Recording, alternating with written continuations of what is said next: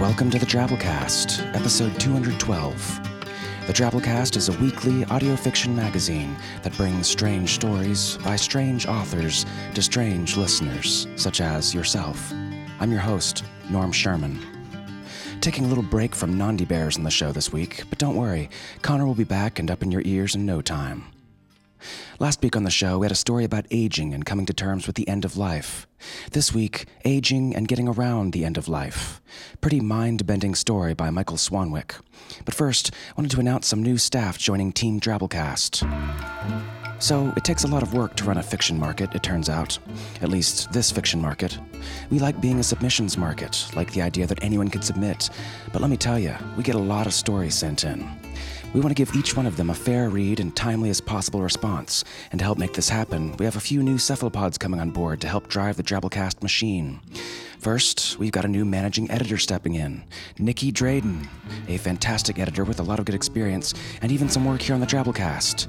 I believe her last story on the show was You Had Me at Rarg, the zombie love story that appeared in Trifecta 16, episode 205. She's taking over for the mighty Matthew Bay, who's now becoming editor at large, helping us scout and survey the interwebs for new stories and projects to look into. And handling our slush-tastic submissions, we have a new submissions editor, writer and drabbling tour de force, Nathan Lee. Add in our five awesome slush readers and our art director, Bo Kyer, and we've got a great crew of folks helping keep the many wheels of this hamster car spinning. Thanks, guys. All right, time for a 100 word story. This week's Drabble is called Impulse Buy, and it was written by Evan Quinlan. Evan lives in Cambridge, Massachusetts, where he impresses people by pretending to go to Harvard. If you're one of those people, he really does go to Harvard. Really.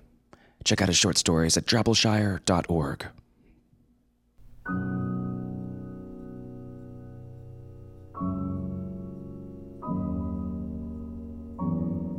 Precision engineering of humans revolutionized the world. The problem was, everyone was too perfect. Lifespans skyrocketed, and too little genetic diversity stunted the species. Nobody took chances on imperfect babies. The solution came from Nickel Games Incorporated, a manufacturer of antique entertainment devices. Like old fashioned intercourse, the innovation was simple, fun, facilitated by alcohol, and most importantly, it produced random results.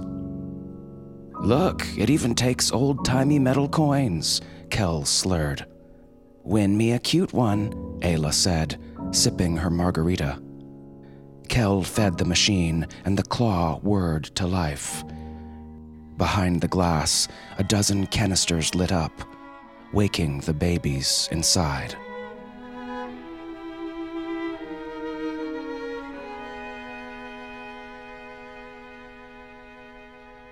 Ah, the future. Does it freak you out a little bit? Cloning and genetic engineering, nanobots, science allowing us to live longer, or even maybe forever one day? This week we bring you Ancient Engines by Michael Swanwick. Michael's one of the most acclaimed science fiction and fantasy writers of his generation. He has the unique distinction of having received a Hugo Award for fiction in five out of six years, and has been honored with the Nebula, Theodore Sturgeon, and World Fantasy Awards, as well as received nominations for the British Science Fiction Award and the Arthur C. Clarke Award. He lives in Philadelphia with his wife, Marianne Porter. Michael's latest novel, Dancing with Bears, a post utopian adventure featuring confidence artists Darger and Surplus, is currently on the stands. Ancient Engines was winner of the year 2000 Asimov's Readers' Poll and was nominated for the 2000 Hugo and Nebula Awards for Best Short Story. It first appeared in Asimov's in 1999. The story is read to you by Mike Boris. By day, Mike is a mild mannered cubicle dwelling drone for a Fortune 500 company. By most nights, Mike is making dinner for his lovely wife and four boys. By other nights, Mike satisfies his creative urges by narrating stories for podcasts and audiobooks. Along with the Drabblecast, Mike's also read short stories for Starship Sofa, Escape Pod, Way of the Buffalo, and Ownerisms. He's also recorded several audiobooks and is always on the lookout for fun new projects. And by fun, he means paying. You can check out his skills at mikeborisaudio.com. So, without further ado, we bring you Ancient Engines by Michael Swanwick.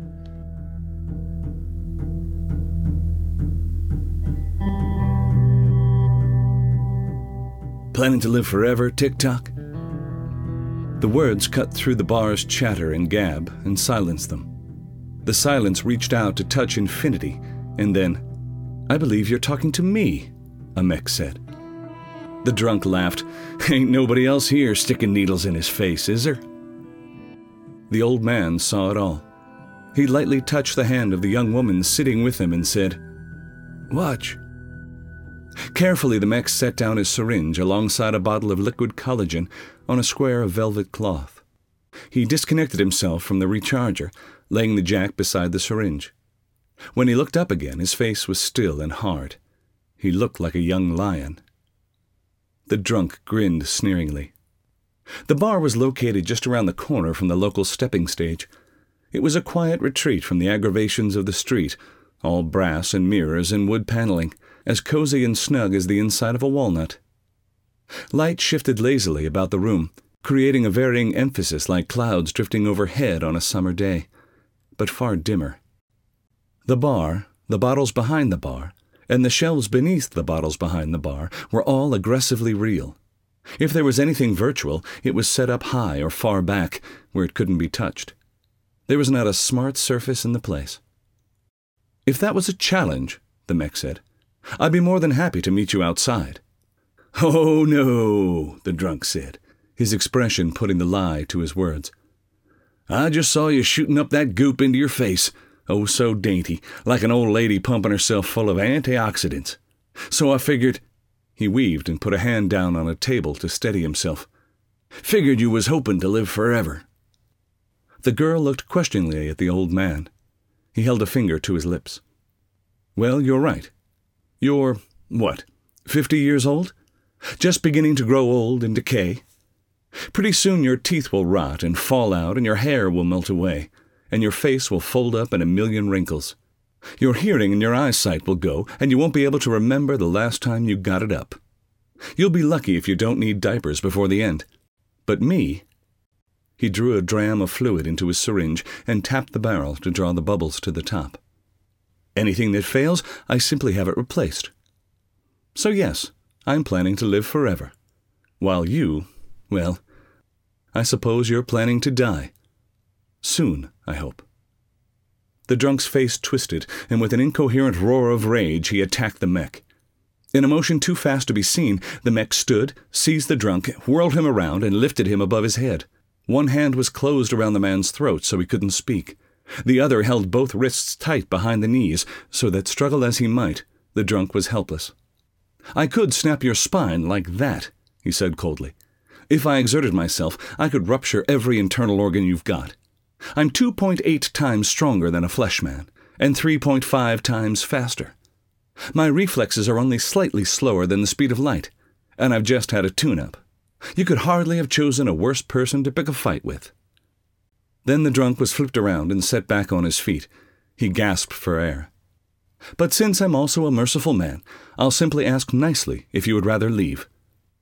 The mech spun the drunk around and gave him a gentle shove toward the door. The man left at a stumbling run. Everyone in the place, there were not many, had been watching. Now they remembered their drinks, and talk rose up to fill the room again. The bartender put something back under the bar and turned away. Leaving his recharge incomplete, the mech folded up his lubrication kit and slipped it in a pocket. He swiped his hand over the credit swatch and stood. But as he was leaving, the old man swiveled around and said, I heard you say you hope to live forever. Is that true? Who doesn't? the mech said curtly. Then sit down. Spend a few minutes out of that infinite swarm of centuries you've got ahead of you to humor an old man. What's so urgent that you can't spare the time? The mech hesitated. Then, as the young woman smiled at him, he sat. Thank you. My name is. I know who you are, Mr. Brant. There's nothing wrong with my eidetics. Brant smiled. That's why I like you guys. I don't have to be all the time reminding you of things. He gestured to the woman sitting opposite him. My granddaughter. The light intensified where she sat, making her red hair blaze. She dimpled prettily. Jack, the young man drew up a chair. Chimera Navigator, Fuego. Model number, please. I founded Chimera. Do you think I wouldn't recognize one of my own children? Jack flushed. What is it you want to talk about, Mr. Brant? His voice was audibly less hostile now, as synthetic counterhormones damped down his emotions. Immortality. I found your ambition most intriguing. What's to say? I take care of myself. I invest carefully. I buy all the upgrades. I see no reason why I shouldn't live forever. Defiantly. I hope that doesn't offend you. No, no, of course not. Why should it? Some men hope to achieve immortality through their works, and others through their children. What could give me more joy than to do both? But tell me, do you really expect to live forever? The mech said nothing. I remember an incident happened to my late father in law, William Porter. He was a fine fellow, Bill was, and who remembers him any more? Only me. The old man sighed. He was a bit of a railroad buff, and one day he took a tour through a science museum that included a magnificent old steam locomotive. This was in the latter years of the last century. Well, he was listening admiringly to the guide extolling the virtues of this ancient engine when she mentioned its date of manufacture, and he realized that he was older than it was. Brant leaned forward. This is the point where old Bill would laugh, but it's not really funny, is it? No. The granddaughter sat listening quietly, intently, eating little pretzels one by one from a bowl. How old are you, Jack? Seven years. I'm 83. How many machines do you know of that are as old as me? 83 years old and still functioning. I saw an automobile the other day, his granddaughter said. A Duesenberg. It was red. How delightful. But it's not used for transportation anymore, is it? We have the stepping stages for that. I won an award once that had mounted on it a vacuum tube from Univac. That was the first real computer. Yet all its fame and historical importance couldn't keep it from the scrap heap. Univac, said the young man, couldn't act on its own behalf.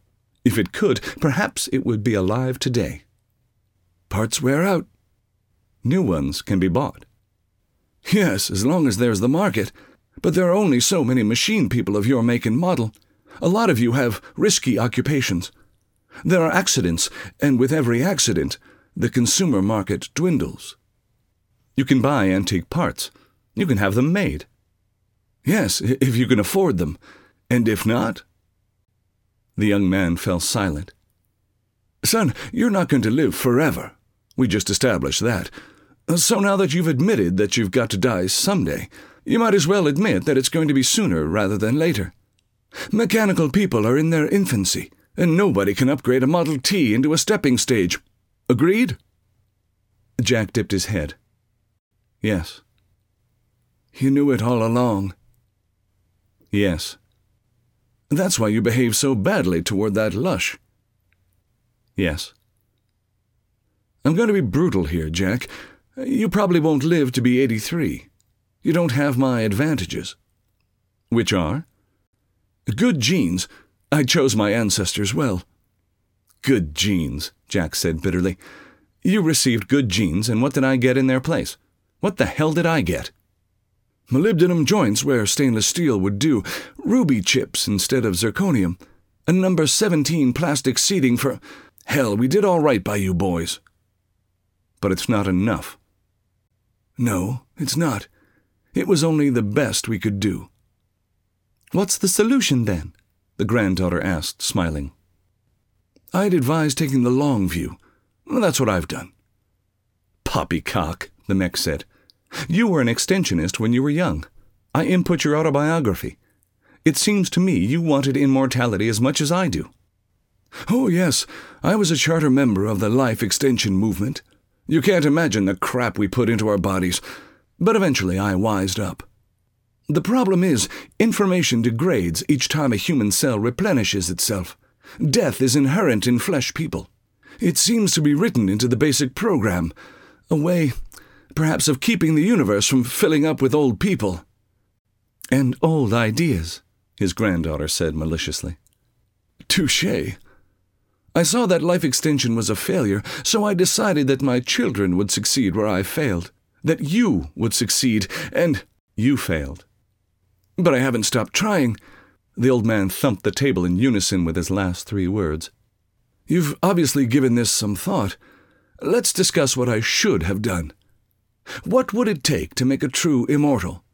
What instruction should I have given your design team? Let's design a mechanical man who's got a shot at living forever. Carefully, the mech said, Well, the obvious to begin with. He ought to be able to buy new parts and upgrades as they become available.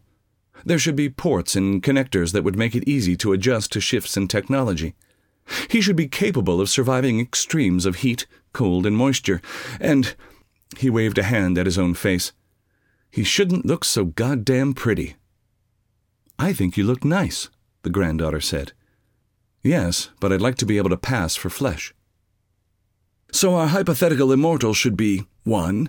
Infinitely upgradable, 2. Adaptable across a broad spectrum of conditions, and 3. Discreet. Anything else? I think she should be charming, the granddaughter said. She? the mech asked. Why not? That's actually not a bad point, the old man said. The organism that survives evolutionary forces is the one that's best adapted to its environmental niche. The environmental niche people live in is man made. The single most useful trait a survivor can have is probably the ability to get along easily with other men. Or, if you'd rather, women. Oh, said the granddaughter, he doesn't like women. I can tell by his body language. The young man flushed. Don't be offended, said the old man. You should never be offended by the truth. As for you, he turned to face his granddaughter, if you don't learn to treat people better, I won't take you places any more. She dipped her head. Sorry. Apology accepted. Let's get back to task, shall we? Our hypothetical immortal would be a lot like flesh women in many ways. Self regenerating, able to grow her own replacement parts. She could take in pretty much anything as fuel a little carbon, a little water. Alcohol would be an excellent fuel, his granddaughter said. She'd have the ability to mimic the superficial effects of aging, the mech said. Also, biological life evolves incrementally across generations. I'd want her to be able to evolve across upgrades. Fair enough. Only I'd do away with upgrades entirely and give her total conscious control over her body, so she could change and evolve at will. She'll need that ability if she's going to survive the collapse of civilization. The collapse of civilization? Do you think it likely? In the long run? of course. When you take the long view, it seems inevitable. Everything seems inevitable. Forever is a long time, remember. Time enough for absolutely everything to happen. For a moment, nobody spoke. Then the old man slapped his hands together. Well, we've created our new Eve. Now let's wind her up and let her go. She can expect to live how long? Forever, said the mech. Forever's a long time. Let's break it down into smaller units. In the year 2500, she'll be doing what?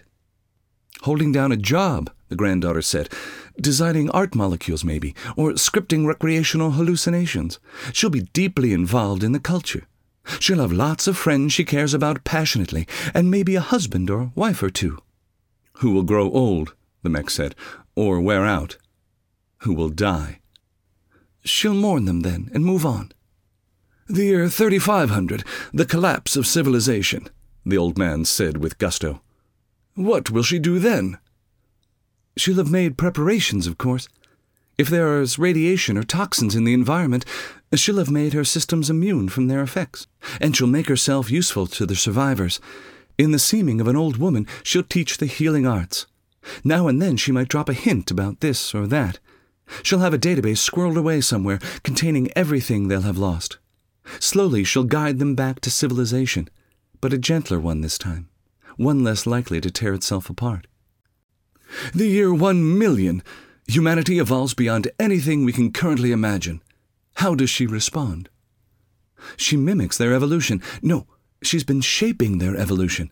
She wants a risk free method of going to the stars, so she'll be encouraging a type of being that would strongly desire such a thing. She isn't among the first to use it, though. She waits a few hundred generations for it to prove itself.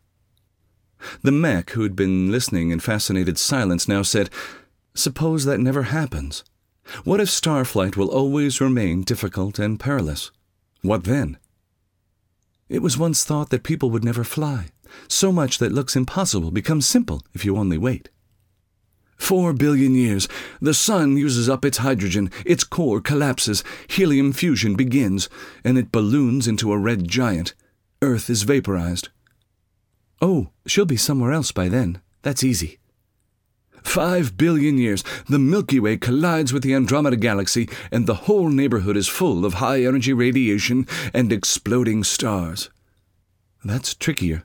She's going to have to either prevent that or move a few million light years away to a friendlier galaxy. But she'll have time enough to prepare and to assemble the tools. I have faith that she'll prove equal to the task. One trillion years. The last stars gutter out, only black holes remain. Black holes are a terrific source of energy. No problem. 1.06 googol years. Googol? That's 10 raised to the hundredth power, one followed by a hundred zeros. The heat death of the universe. How does she survive it? She'll have seen it coming for a long time, the mech said. When the last black hole dissolves, she'll have to do without a source of free energy. Maybe she could take and rewire her personality into the physical constants of the dying universe. Would that be possible? Oh, perhaps. But I really think that the lifetime of the universe is long enough for anyone, the granddaughter said.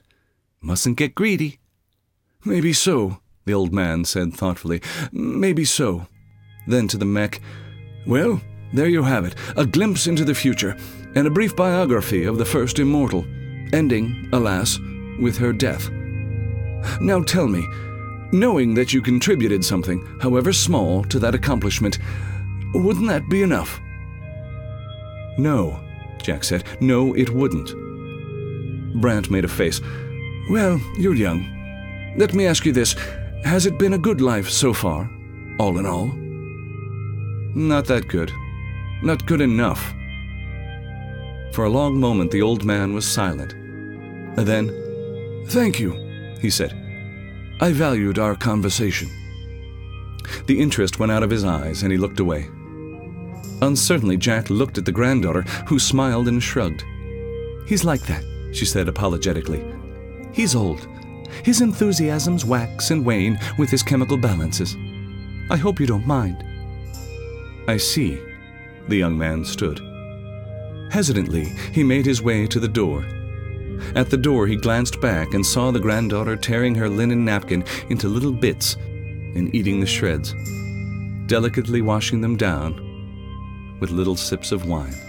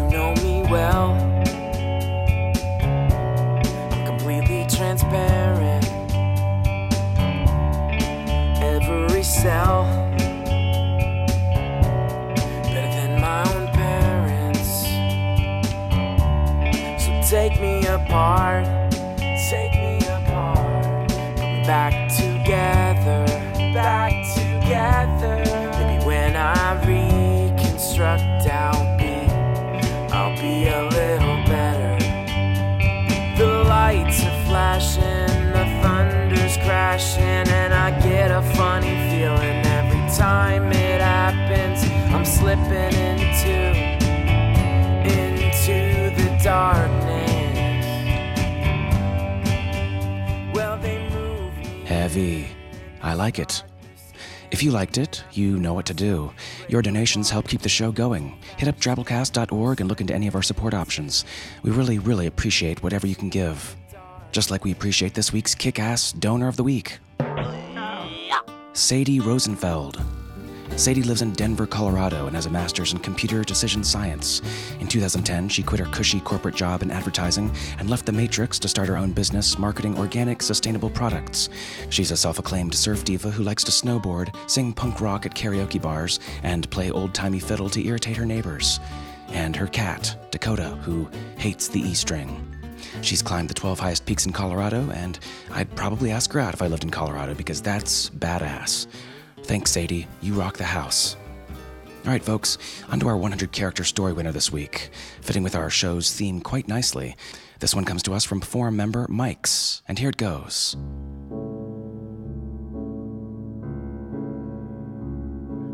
I thought it would be fun to live forever. It's been 11 million years since humanity died. It's going to be a long eternity.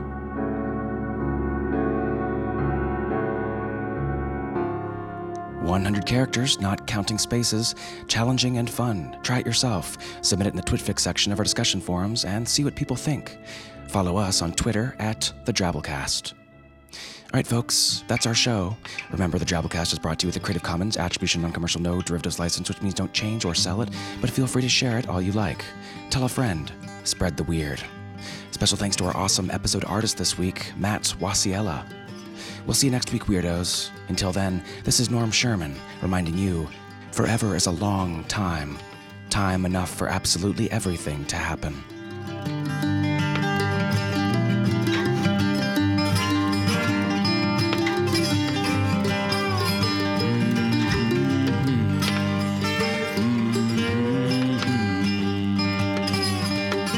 The evening saunters to closing. The waitress turns chairs upside down. Piano player picks up his tip jar and drink, and the bartender shouts last round.